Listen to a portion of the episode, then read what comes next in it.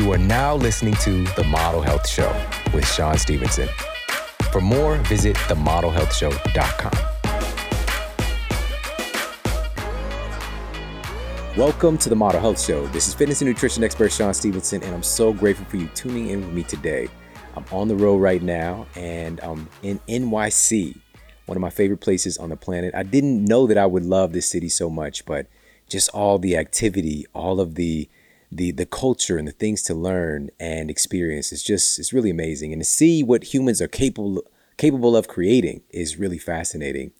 But at the end of the day, it's an opportunity. It's an opportunity to learn when we travel, to experience.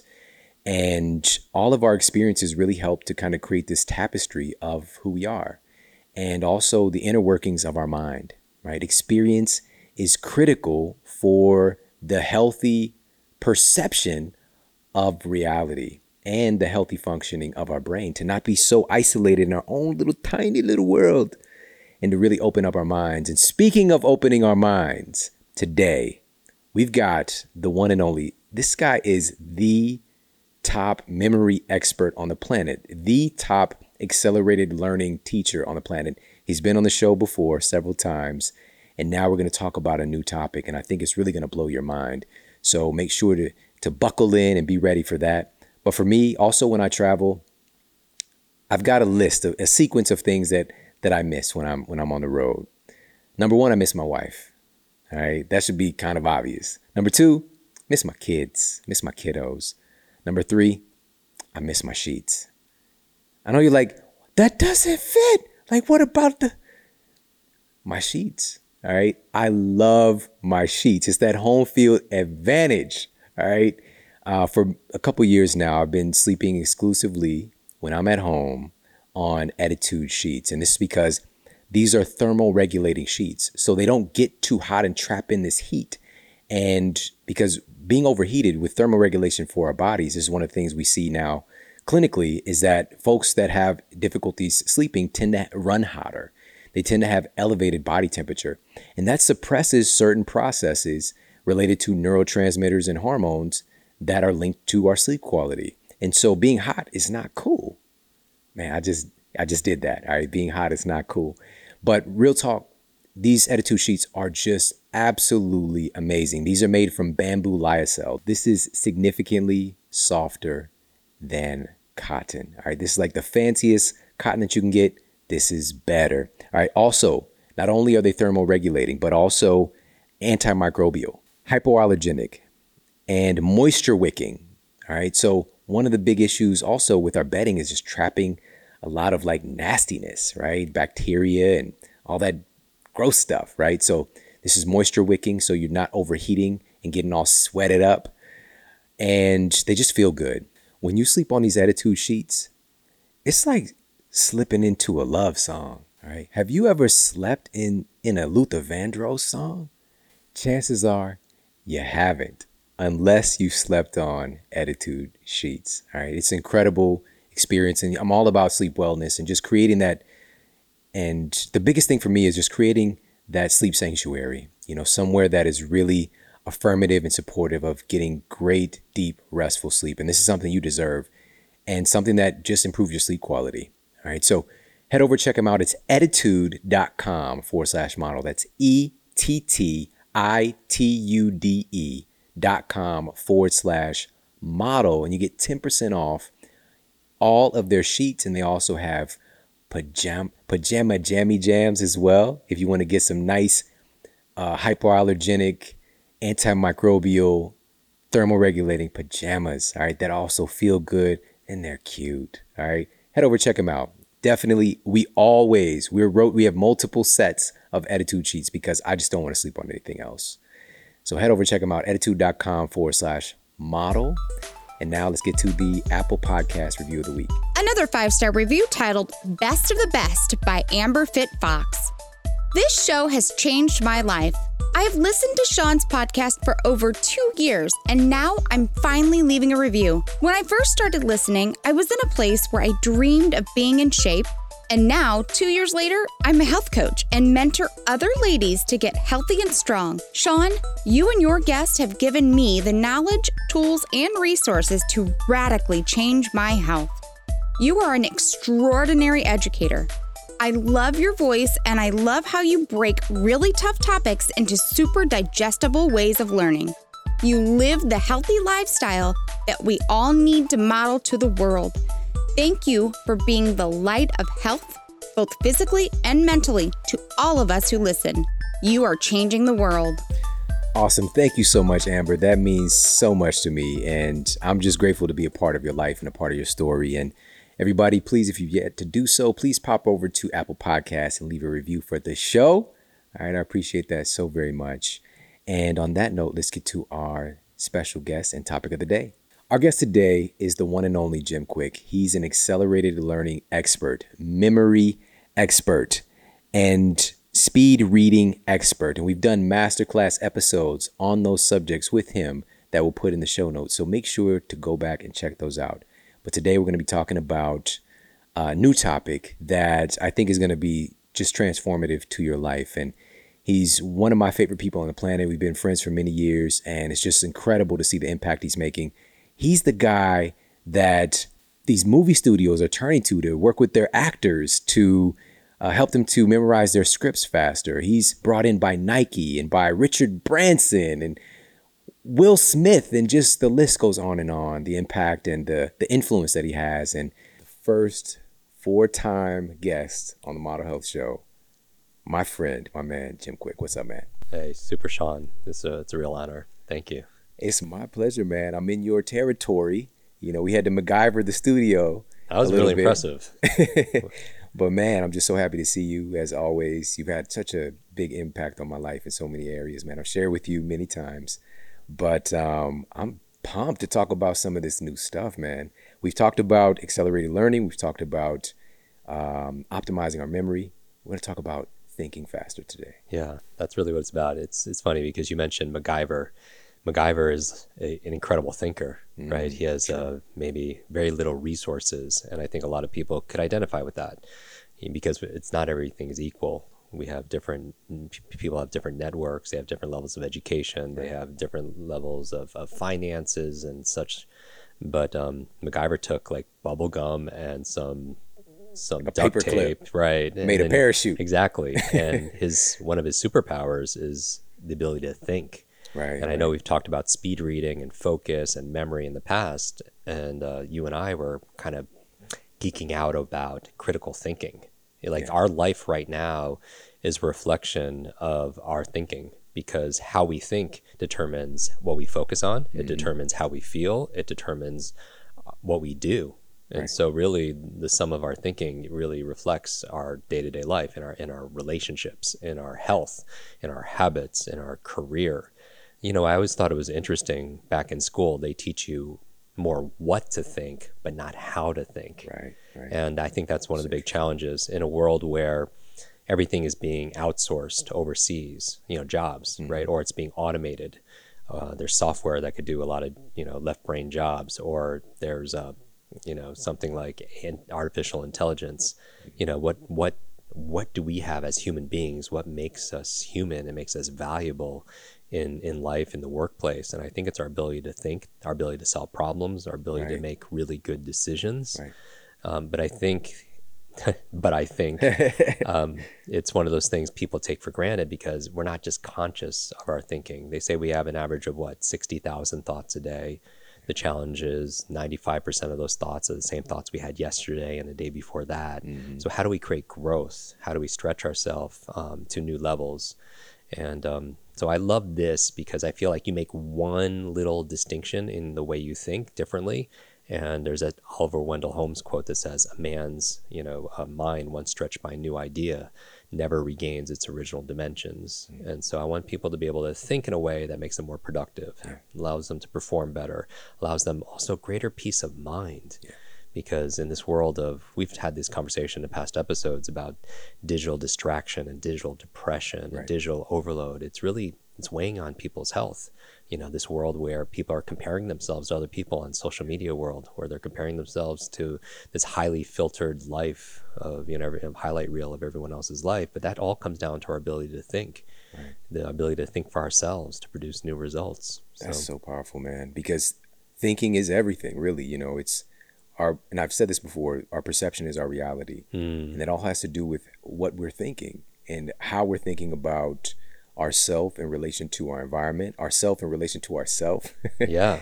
And so I think it's of the utmost importance for us to really understand our thinking a little bit more. And that's why I'm really happy to have you on today. But also, how can we optimize our thinking?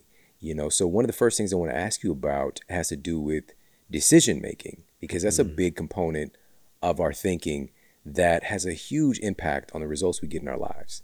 So what are some of the new insights, some of the things you've been coming across lately and teaching in regards to decision making? Yeah, I can't think exactly that our life is a reflection of all the decisions, the sum total of all the decisions we made to this point.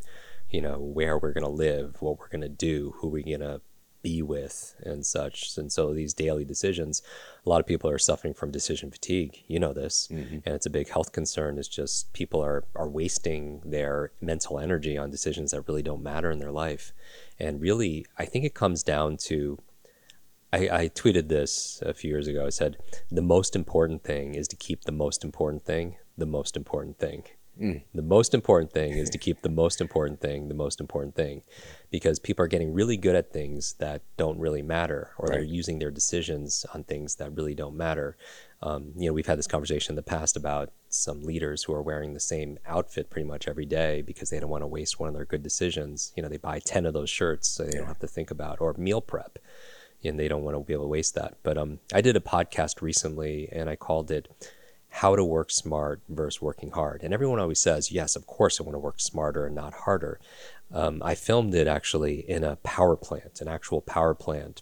And I opened it with this story that basically said this: one day, this really busy power plant just shuts down out of nowhere and it's dead silent.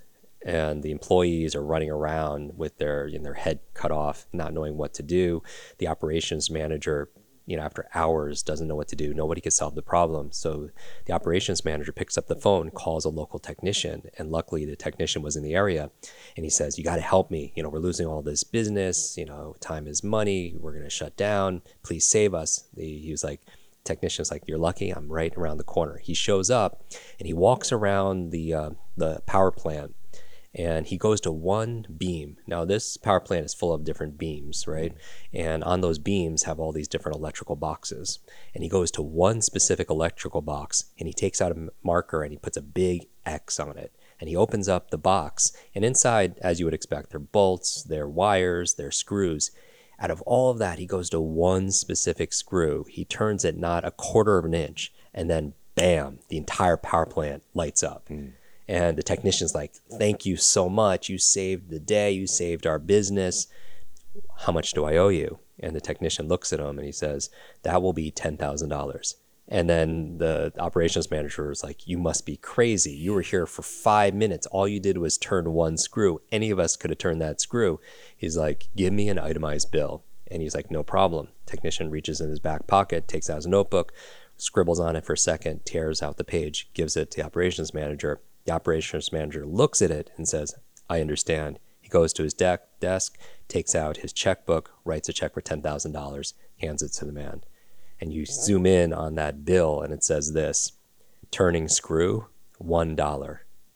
Knowing what screw to turn, $9,999. And my message to everybody who's listening is not that you have a screw loose. It's two things. Number one, we live in the knowledge economy where it's knowledge is not only power, it's profit, right? Specialized knowledge. That's why I love your show. And I learned so much because it's not just the have and have nots. It's those who know and those who don't know, right? And those who know wellness and optimization and human performance and those who just don't know better. And so there's that gap. And that's why I dedicate my life to accelerated learning. But the other reason I tell this story is not only so you could be an expert at what you do, is that there are usually one or two screws. You know, there's one beam, there's one box, one or two screws that really are what I call a focal point, a focal point. It's one or two things. They call it, other people have called it a lead domino, right? One of the first early dominoes you hit and it knocks down other things. In military, they call it a forced multiplier, meaning that for the same amount of input, you get multiple outputs or multiple rewards. So my life, based on, my learning difficulties that I had growing up from my head injury, my sleep issues, which you've helped me a lot with, those deficits has created a big drive in me wanting to get the most out of the energy that I have. When we're talking about resources, like going back to MacGyver, he has very little resources, but he has a lot of internal resourcefulness. And I feel like every single person listening to this has a lot of internal resourcefulness. It's things that might not be on an asset sheet, but are things like your creativity, your decision making, your ability to solve problems, your ability to metathink, think about your thinking, your self-awareness. And that's really the owner's manual. And so when it comes to decision making, I'm really excited about this because, again, if you could just think about some of the bad decisions we've made in our life and the cost that it's had for us. I'm a big proponent on, we've had this conversation about mistakes, and a lot of people, as we grow older, we're afraid of making mistakes and we're not making decisions. And even I would say not like failing to make a decision is also a decision. You know what I mean? Is, yeah, this, sure. Like when people have a decision about what to eat or not, they go into default mode. They're still making a decision. So I feel like part of it is decision is it's a fitness. So you want to build your decision-making muscles because a lot of people are so lackadaisical, over what's important to them. So they don't really build those muscles. So they don't have that strength, if you will. But then there's also strategies besides fitness, just like in past episodes, we've talked about memory fitness and how even if you don't use a strategy like on how to remember names, you could still remember names because your brain is fitter, it's stronger, it's more energized, it's stronger, just like your physical muscles. You could also do that with your thinking muscles. And so there are strategies also. So for example, one of my favorite one is it's classic. It's called 6 thinking hats. And it's a great model because I feel like a lot of people aren't able to solve a problem or make a new, better decision because they're stuck from one point of view. Do you know what I mean? Yeah. It's like you wonder why somebody maybe dates the same person, or they make the same mistake financially in a business. They hire the same people, or maybe they do the same problem with their diet. They always fall in the same pattern. It's because we never really get out of our own way and see things from another point of view. One of the reasons why I love podcasts is that, or reading books, is you get to see something from an author or an expert's point of view, and it gives you another perspective. And in order to change your perspective, I remember we did that event that you spoke at, along with a luminous group of individuals, your peers, and we had Quincy Jones was one of them, and he was talking about getting perspective, that you have to, two ways of changing your perspective is changing your place or changing the people you spend time with, because we know that who you spend time with is who you become. Because a good way of making better decisions is spend time with people who make good decisions, because this from your nervous system and neuroscience, you have mirror neurons, and mirror neurons are your, simplify it, they are your imitation neurons. The reason why it's not just your biological networks or your neurological networks, it's your social networks, because they say if you spend time with 9 broke people, you're going to be the 10th. And it's because you're constantly imitating people around you, and not just their behavior. You're imitating also, you're adopting their beliefs, you're adopting their values, you're adopting their habits, right? And we know from habits, first you create your habits, and then your habits create you. Right. And it's not just your habits of meditation and movement and journaling. Those are important, but really, those are on the physical plane, if you will, but it's also the internal changes that are going on inside. Because when you're constantly doing something and you show up for it, as you've heard this phrase, as you do anything is how you do everything, right? You start the habit of, I'm somebody who follows through. Like, that's an identity level. I mean, that's really deep, because you change. One of the most powerful ways to make a transformation stick is to change how you look at yourself. They say that the 2 most powerful words in the English language are I am, right? Because whatever you put after that determines your destiny or your destination in your life. And so one of the ways of changing your identity is by having these habits, because it's like you show up. Yeah. You show up, and when you show up constantly, all of a sudden you start looking at yourself different, and that's really powerful, to look at yourself as somebody who shows up, in life, because that will ripple into all your different behaviors. But going back to the 6 thinking hats, this is a way of changing your perspective, meaning a lot of people don't make new decisions because they're stuck in one mode.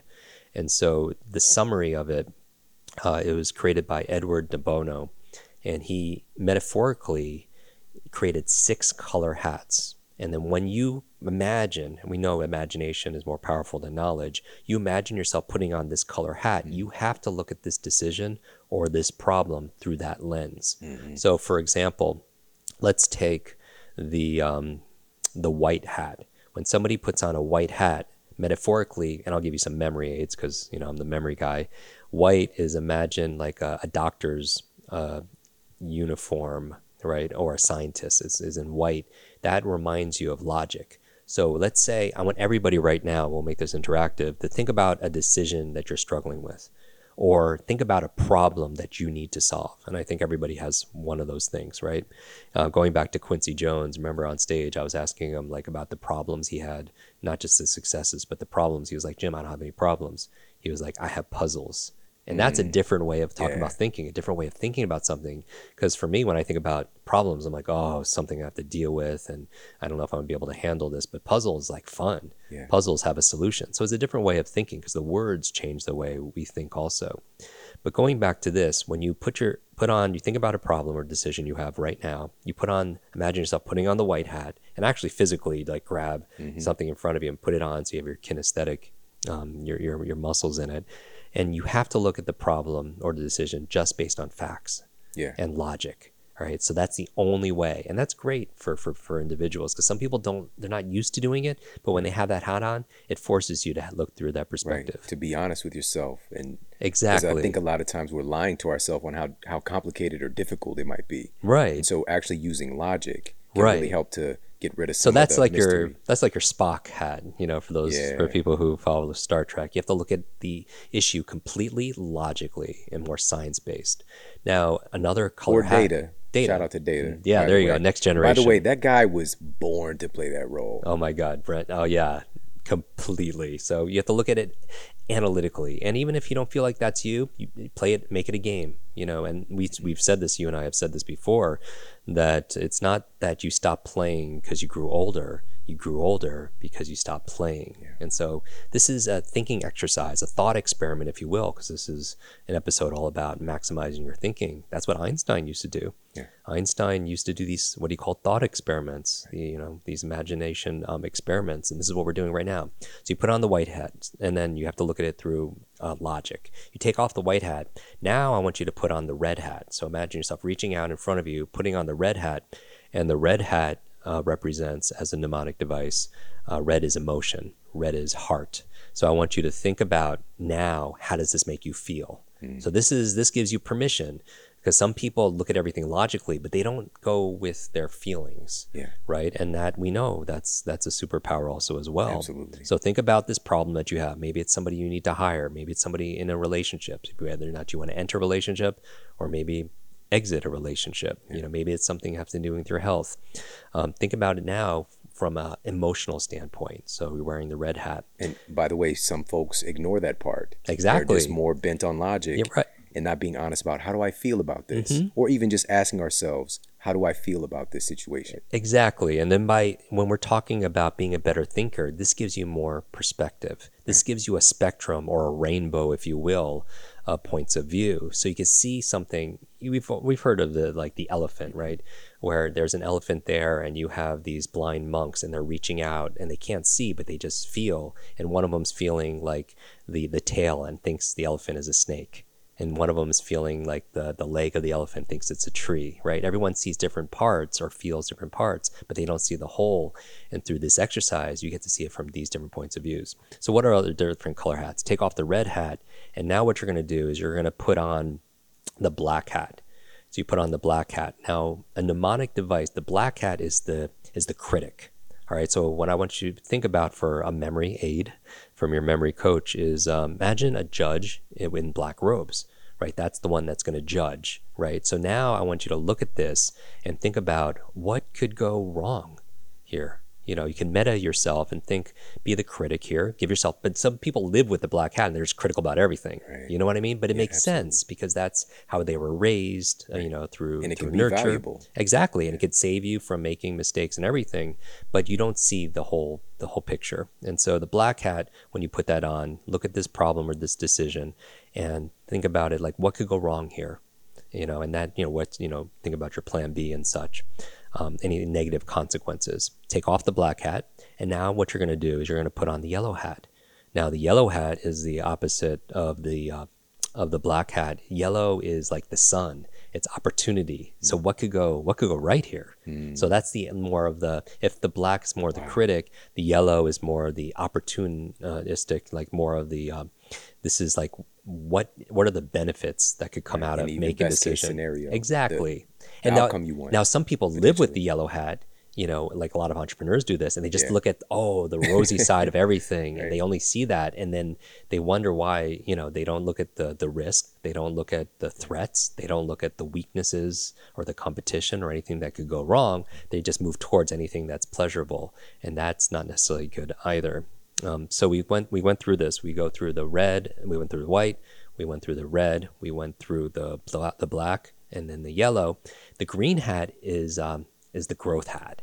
So this is where you need to make a decision or solve a problem. And when you put on the green hat, green is like growth. It's like plant life. It's like growing grass, right? And so this is where you're thinking out of the box. This is the hat you wear where it's like, what could be an out of the box, new, something we're not even thinking about solution to this whole thing, a different way of looking at it. So green is growth. And then finally, the last hat is the blue hat. And I say the blue for last because the blue is kind of like the manager of all the other hats. It listens to all the other perspectives. The one with the black hat, the white hat, the yellow hat, the red hat, the green hat. And blue is like the sky. It oversees everything else. And so it listens to everything, and then it makes the decision because it heard all the different points of view, could weigh it from different perspectives, and then that's your answer, if you will.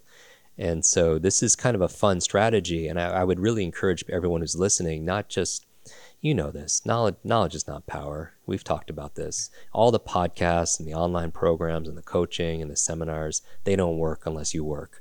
So what I would challenge everybody who's listening to do is this, is maybe take a screenshot of this episode, post it, tag both of us, and, you know, and share with us a decision that you applied this to, you know, because then you really get to feel it and see how it works in your life. But I've been sharing this for about 20 years. And again, I didn't create this actual model. It's Edward de Bono. But I've heard so many great testimonials from people and great, amazing stories about their relationship, about their health, about big decisions they had to make, about where they're going to live and their career. And it makes sense, right? Absolutely. So you're not stuck in one point of view. Exactly. That's exactly what I was going to say, because we tend to get stuck in our way of thinking. And we have access to so many different ways of thinking, like inherently in us. Right. And so it's just having, first of all, just giving permission, like you just did, to think differently. And here's how you do it, you know, put on this hat and look at this situation. And so for myself personally, I just want to share this. I had started to get more into this kind of fact-based thinking, you know, about certain decisions in my life. And that's a big part of my natural approach, but there's also the big feeling part. And I started to lessen the feeling part. And so I was going on more of things of, you know, these are things that I should do, logically speaking, right? But they didn't feel right. And lo and behold, when I keep taking steps in that direction, it just didn't work out right, because I wasn't acknowledging, like, literally your feelings oftentimes will give you direct feedback. Right. But you cannot just get caught up in your feelings, because feelings can be very temporary. Of course. So I love this kind of whole brain, whole being thinking. And man, thank you so much for sharing that. That's just like blowing my mind right now. Absolutely, Sean. I would encourage also, when everyone's listening to this doesn't have to just apply to your life. This works really well for teams. So let's say, you know, you're your business, let's say you're a small business entrepreneur, you have a small group of 5 individuals on your team and you're facing something that's an issue in your industry or something internally, like, well, should you do this product or should you, stop doing this show or whatever you need to do is get everybody in a room and then take turns wearing these different hats. Yeah. This is also great for parents to teach their children at an early age because it builds empathy. It allows you to, even if I've had parents actually make out of different color pieces of paper, like these actual hats, and they'll take their children through these exercises. Yeah. Children will have a question about school, they'll have a question about, going to some, whatever their decision is. And then you could play with this with them also as well. So it's not just your own benefit. You could do this with your team, your family, and more. This is something super valuable for ourselves to practice, but also to teach and instill in other folks, this concept of divergent thinking. Mm-hmm. And being able to really, quote, think outside of the box and just look at things from all these different perspectives. It's so interesting how many creative solutions there are to the same problem. Mm. But when we're in it, we can think that there's this problem and I don't know how to solve it, when there are like tens, hundreds of different solutions for it, but we have to be divergent in it. So, man, I love that so much. And it's an incredibly valuable skill to have right now when we're talking about skill-based success. Meaning that when we talked about a lot of jobs are going overseas, or they're being AI is going to replace them, or automation is the 3 areas that computers aren't as easily going to be able to do that. Is 3 areas: creativity, right, which is a thinking process; imagination, right, because think about the entertainment industry, think about all these wonderful superhero movies you and I geek out about, that comes from somebody's imagination. And then the third thing a computer is not going to be able to do as well as a human, at least not yet, is strategy. And so be able to make these kind of good decisions and solve problems. That's our value in society. An entrepreneur is nothing but a professional problem solver, right? They're taking challenges, whether they're small life challenges or grand, big challenges that are going on, that the planet is facing right now. Yeah, I love this. I love the 6 hats, and I also love what you shared, and it's just like still blowing my mind right now. If you want to start making better decisions, get yourself around people making good decisions, because we become our environment. Yeah. So if you know somebody in your life who has a tendency to make good decisions, be around that person more often. Those mirror neurons can do their work. And what you said earlier, as soon as you mentioned some really highly successful folks taking a decision off the table, because we do get this decision fatigue. Like at the end of the day, after you've done a lot of stuff, you just don't care. Like, whatever, what do you want for dinner? Whatever, right? And having them wear the same thing every day, like somebody's coming with that approach. Mm-hmm. I think I saw Dr. Dre did that. He's got a great documentary, The Defiant Ones. He's got like these, I think they're white Air Force Ones he wears every day. But, he's kind of frivolous, so he has like a new pair every day and like the same outfit. And it's just kind of weird. And the same thing with some other folks as well. But that also made me think about Kingpin as well. I'm just saying, it might be a little psychotic, but hey, they're winning, right? So let's just be real about it. You have all the superheroes. Batman wears the same outfit, as Spider-Man. I wear this brain shirt pretty much every day. Well, at least I would hope you got a couple of them. Yeah, I do. So I want to ask you about, well, first of all, really quickly, we can't have this conversation about the brain without talking a little bit about nutrition. And I just came across this study. This is a brand new study published in 2018. And this was published in Nutritional Neuroscience, investigated whether it was possible to treat severe neonatal infection by administering a spirulina-enriched diet to the nursing mother. So not even directly to the child, just through the mother to the baby. And the researchers stated that severe infection and the associated brain inflammation can cause long-term changes to the developing brain due to oxidative stress, even after the original infection has been treated. And here's what the researchers found after they compiled the data. A spirulina-enriched diet given to lactating mothers reduced the level of brain inflammation, and provided an antioxidant defense for the developing neonatal brain. It's just incredibly powerful that this food can do something like that. And something like honeycomb cereal cannot do anything remotely close to this. So again, spirulina is in the formula with Organifi, Moringa, Ashwagandha, and it tastes good. So head over, check them out. It's Organifi.com. Organifi.com/model. That's ORGANIFI.com/model. You get 20% off everything. So head over there, check them out, get yourself some Organifi and these incredible brain benefits. All right, Organifi.com/model. So Jim, I want to ask you about, so we talked a little bit about decisions and becoming a better problem solver, which just blew my mind with that. Let's talk about, because one of the things that tends to happen, we make decisions and we might make a bad decision, right? Or something that we feel is a bad decision, something that's cost us. What can we do to recover? Is there anything that you know about that can help us to recover from making mistakes? Absolutely. And so when we're talking about mistakes, I think a lot of people don't make progress in their life because of the fear of judgment, the fear of looking bad.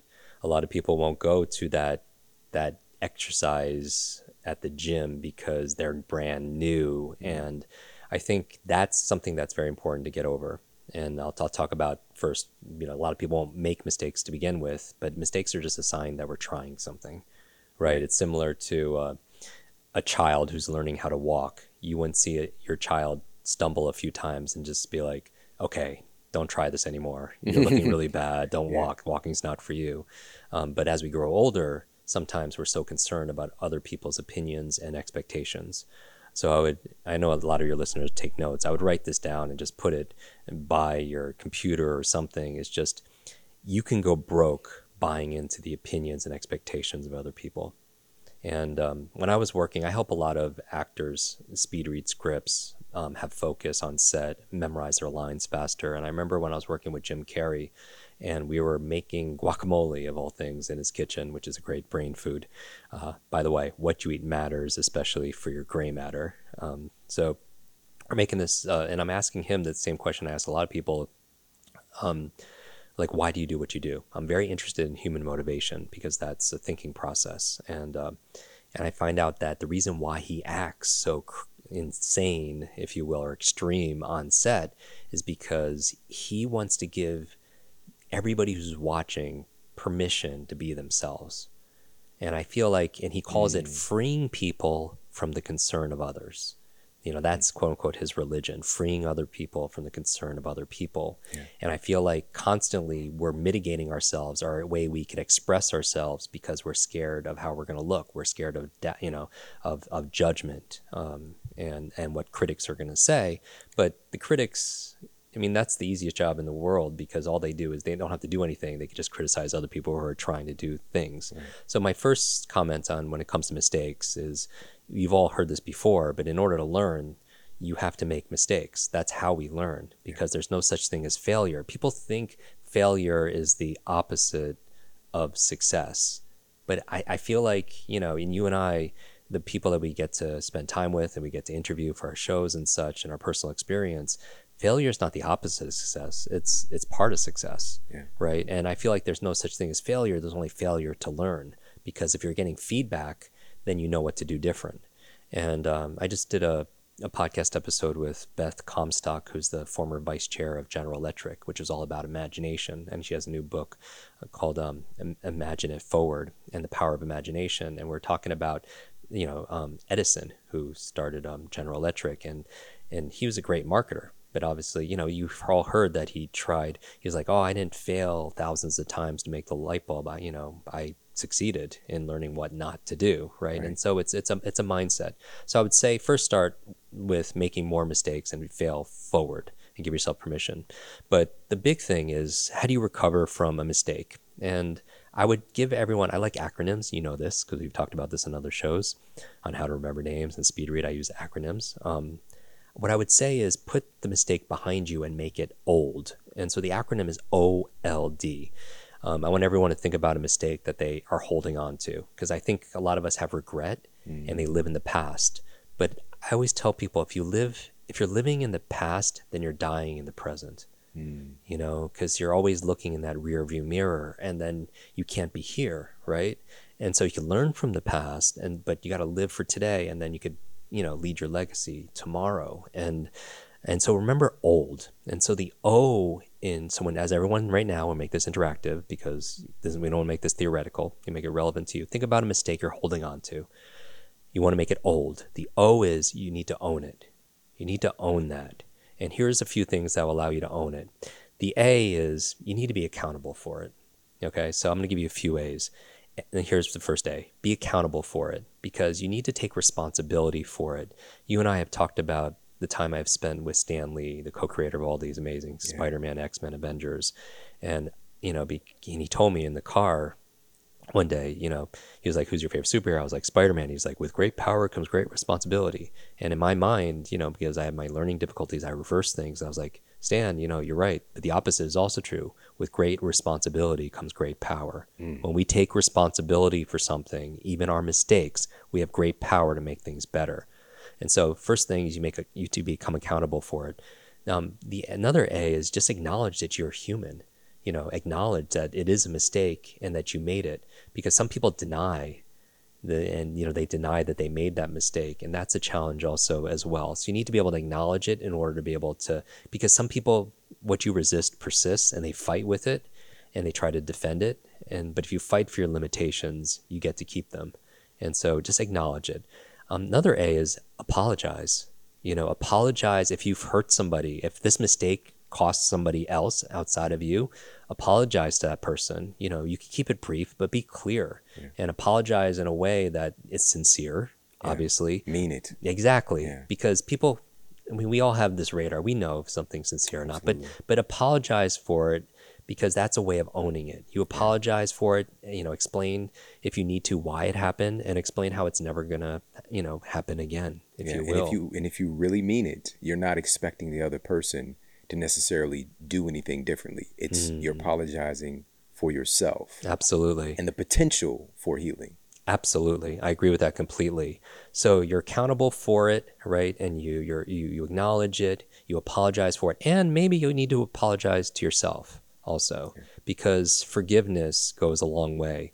You know, I've spent a lot of time on, especially with my brain injury, you know, going through SPECT scans, having my brain analyzed, you know, neurofeedback. And one of the best ways to get into those deep healing states, the number one way that I found from personal experience is forgiveness. And studies done in self-compassion say that when you don't beat yourself up, because a lot of people, they are really hard on themselves. You know, they ate that cupcake, right? Or they didn't work out that day, or they were a little short with their child or whatever it is. And they beat themselves up. And we find in the studies that actually kindness goes farther. When you're kind to yourself, meaning that, you know, you say, you know, I'm human. I had a long day and I did make a mistake, but you're kind with yourself as opposed to beating yourself up. You're more likely to follow through in the future. So the O in old is you make the mistake old, is you own it. Yeah. You're accountable, you acknowledge it, you apologize for it. The L in old stands for, of course, learn from it, right? And like the whole idea behind making mistakes is that where's the gift in this? You know, and I ask that myself all the time when there's a mistake that's made either by myself or somebody around me, is like, where's the gift? And usually the gift comes from a new distinction that you have or a new learning. And so when I'm doing this and I'm making a mistake and I've made a mistake, what I'll do is I'll even journal about it a little bit, because I was like, what was my intention here? You know, what was the environment that allowed this mistake to happen? Was I multitasking? Was I taking too much, taking on too much? Was I exhausted and I didn't sleep the night before? Like what created this environment for this mistake to happen? Or did I not have enough information, right? And so I think that reflection is very important, because otherwise what happens is you don't handle the D, which so the O again is you own it. The L is you learn from it. And a big part of it for me is I journal about it, because I like to write about it and reflect on it. Otherwise, there's no learning from it. And then the D stands for don't repeat it. Don't repeat it. Because if you truly learn from it, then you're not going to repeat it, because the first time you did, you know, it's a mistake. But the second time you do it, it's a choice, you know, because a lot of people, they say, and you've heard this phrase, in self-improvement forever, insanity is doing the same thing over and over again, expecting a different result. And, you know, I don't know if that's insanity. Maybe it's just a poor memory because you don't remember the lesson that came from it. And I feel like a lot of people repeat mistakes, and the D again says, don't repeat it, because they don't remember the lesson or the pain that came. Mm-hmm. So they end up dating the same kind of person, yeah. Right? They say they make the same kind of mistake with their health over and over again, or they hire the same person, or they again, you know, wait and procrastinate on their taxes or whatever those things are. And in order to not repeat it, I would say a few things. Maybe I'll make them, I like iteration, maybe a few P's. And I did a whole episode on this that went deep in it about making mistakes. P is like prepare next time. You know, when you learn it, you know, and you journal about it, you prepare for the next time. I would say plan. When you know something, this situation could come up in the future, plan ahead. And that would prevent you from making that kind of mistake, because these thought experiments, using your imagination to project into the future, and really imagination is really rehearsal. You know, when somebody is fearful that they're going to make a mistake, whether it's public speaking, and you know this, like a lot of people, one of the big fears is people, when you and I go to events, even people don't know, like backstage, you know, a lot of our peers are really scared to go on stage and do their work, but they're so mission driven, they have a moral obligation to do it, so that's the motivation. But preparation is just a signal to your mind, you know, fear is just meaning you need to prepare more. And so I would say the D is don't repeat it, because if you really did own it, if you really do own it, and you really did learn from it, then don't repeat that, because then it's a choice. Jim, this is so powerful because people, even you asking me about, you know, what have I done to get to the place that I'm at personally? Exactly. And it's literally like this formula that you just mentioned. I'm very, very big on learning from my mistakes. I'm very, very passionate about it. But it starts with owning it and saying, you know, this is my responsibility. This is my bad. Even if it's not directly like you did the thing, mm-hmm. If you were involved and you put something in position, or you made the choice to be involved in something, taking responsibility for whatever you can, because it gives you the opportunity to actually learn from it then. Mm. And so learning from it, and then don't repeat it, because man, like I want that lesson, because you better believe like, I've got this one. I'm not going to do that again. Exactly. You know, so just like I cut the cord, you know, and so if people can start to embrace this, and this, I love this, so powerful, this acronym of OLD. And man, it's like, it is old, you know, you got to let this stuff go. Put in the past. Yeah. And that's the other thing when it comes to mistakes is, when I was talking about forgiveness, is just, you are not your mistakes. You know, your mistakes don't define you, but how you deal with those mistakes can define you. Yeah. And I'm saying that using this model of OLD, and again, going back to thinking, because this conversation has been all about thinking, I wish they taught this back in school, because this is our ability to make mistakes and to grow through mistakes. I feel like when we do these things also, it increases our integrity with other people, because they see we own it, that we learn from it, and we don't repeat it. Right. And I love what you said about how it falls on your shoulder, that even if somebody on your team did something, ultimately you had a part in it, because maybe you hired that person, right, or it was a manage, and you take responsibility. Gave them the job, and we could appreciate, and we always appreciate leaders who do that, because we are forgiving when we see somebody is growing from their mistakes, and they're not putting it on somebody else and making somebody else blaming and all that other stuff. And we stay in our power. And yes, there could be some short-term pain, like there is doing a lot of any kind of growth, but I think that even, you know, if you do the easy thing, which is procrastinate and put it off and not take responsibility, then life gets really hard. Absolutely. But if you do the hard things and you own it and you apologize for it and you do everything you can to make it better and learn from it, then life gets a lot easier. Definitely. I want to ask you about one more thing. Yes. There's so many things I could talk to you about. Dude, I'm honored to be here. I'm just thinking about some of the biggest issues that we tend to have. Mm-hmm. As humans, but also as people, especially the Model Health Show community, people who are involved in this mission and this movement are really growth driven. Like we want to be the best us possible. You know, we want to have the health that we truly want. We want to have the relationships. We want to have the careers that we want. But a big barrier for that is it's oftentimes not the environment. It's ourselves. Mm. We are our biggest trapdoor. Right? This self-sabotage, we set ourselves up for failure.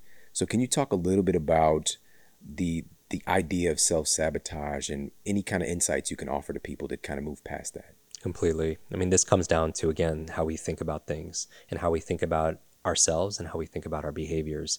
And I'll give somebody who's listening this, I think everyone can relate to taking one step forward towards a goal and then taking two steps back, right? Why do we do things that could harm ourselves in the long term? Or we procrastinate. We know we need to do something, but we put it off and we don't have the discipline.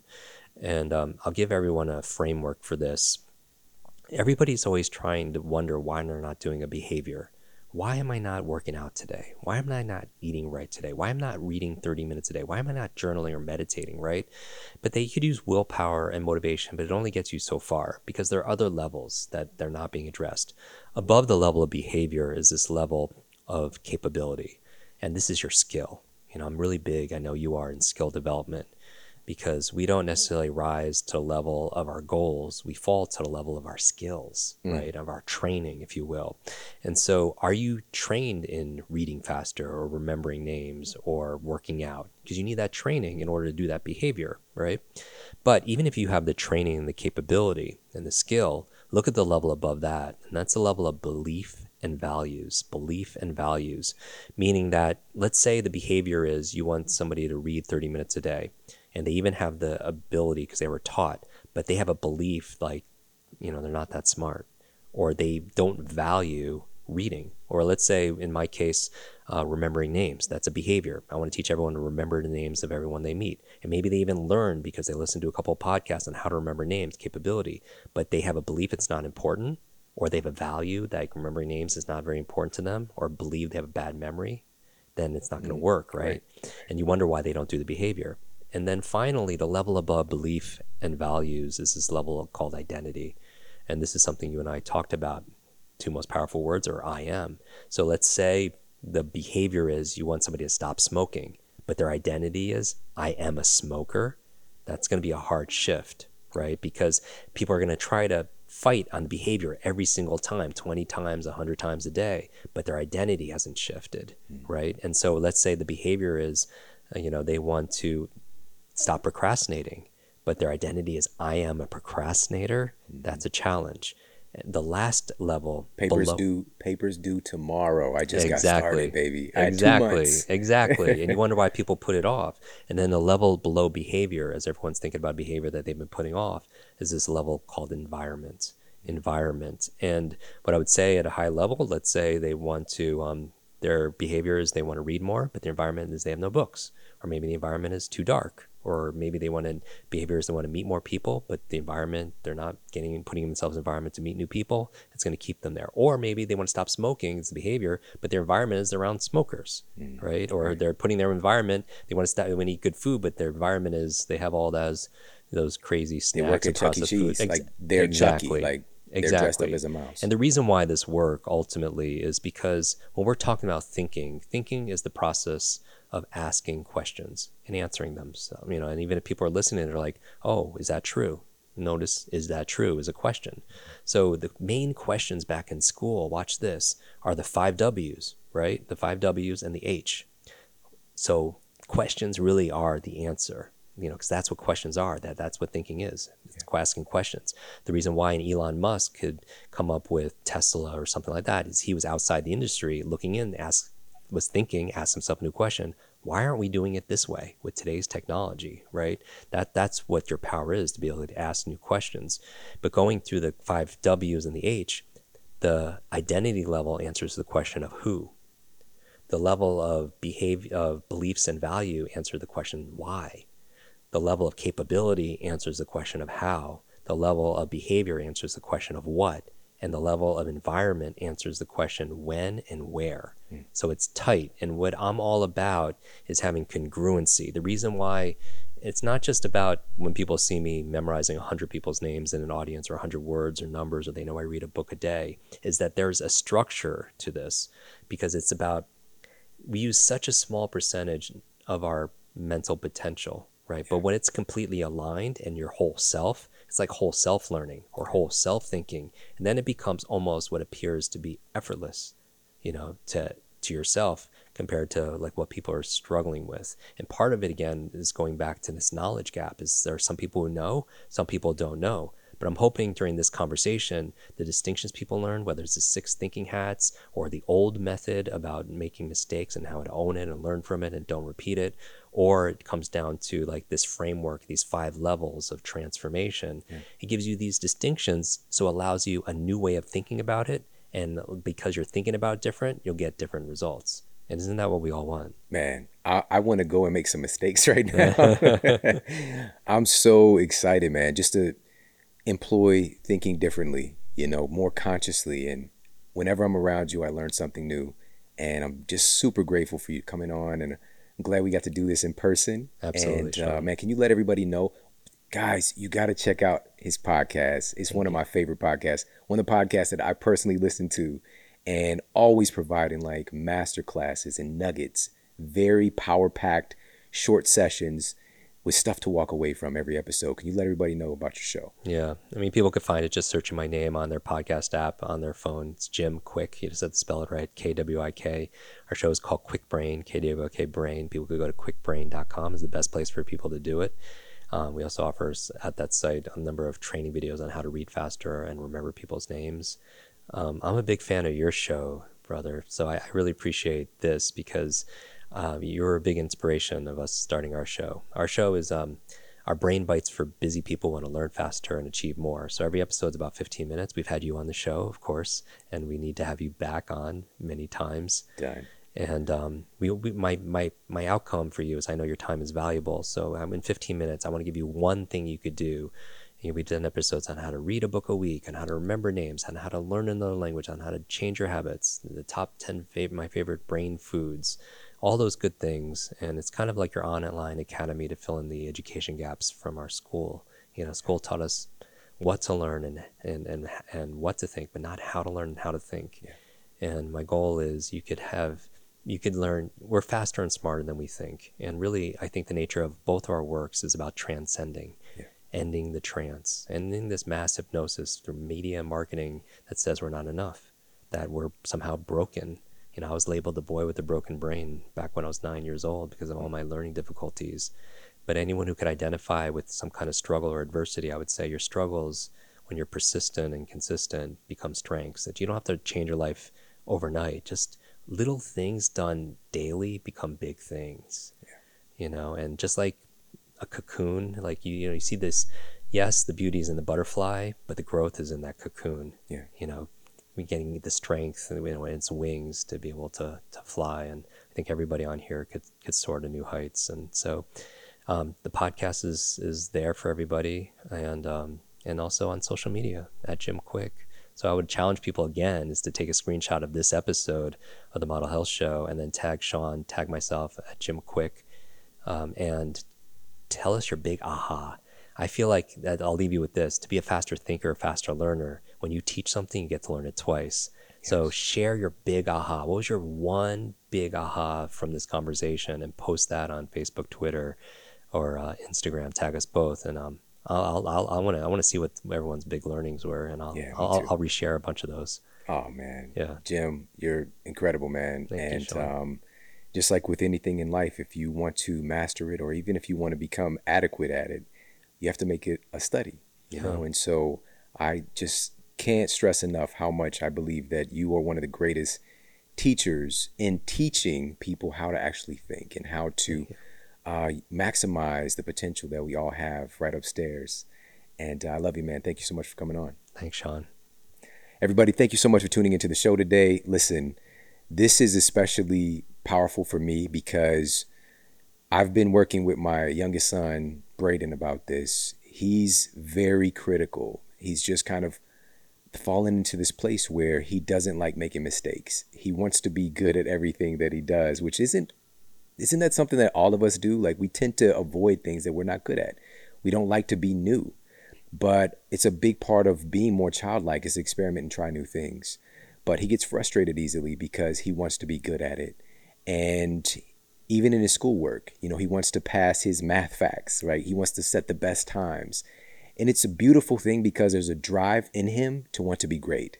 But at the same time, I want him to understand how important it is for him to know that making mistakes is not a failure.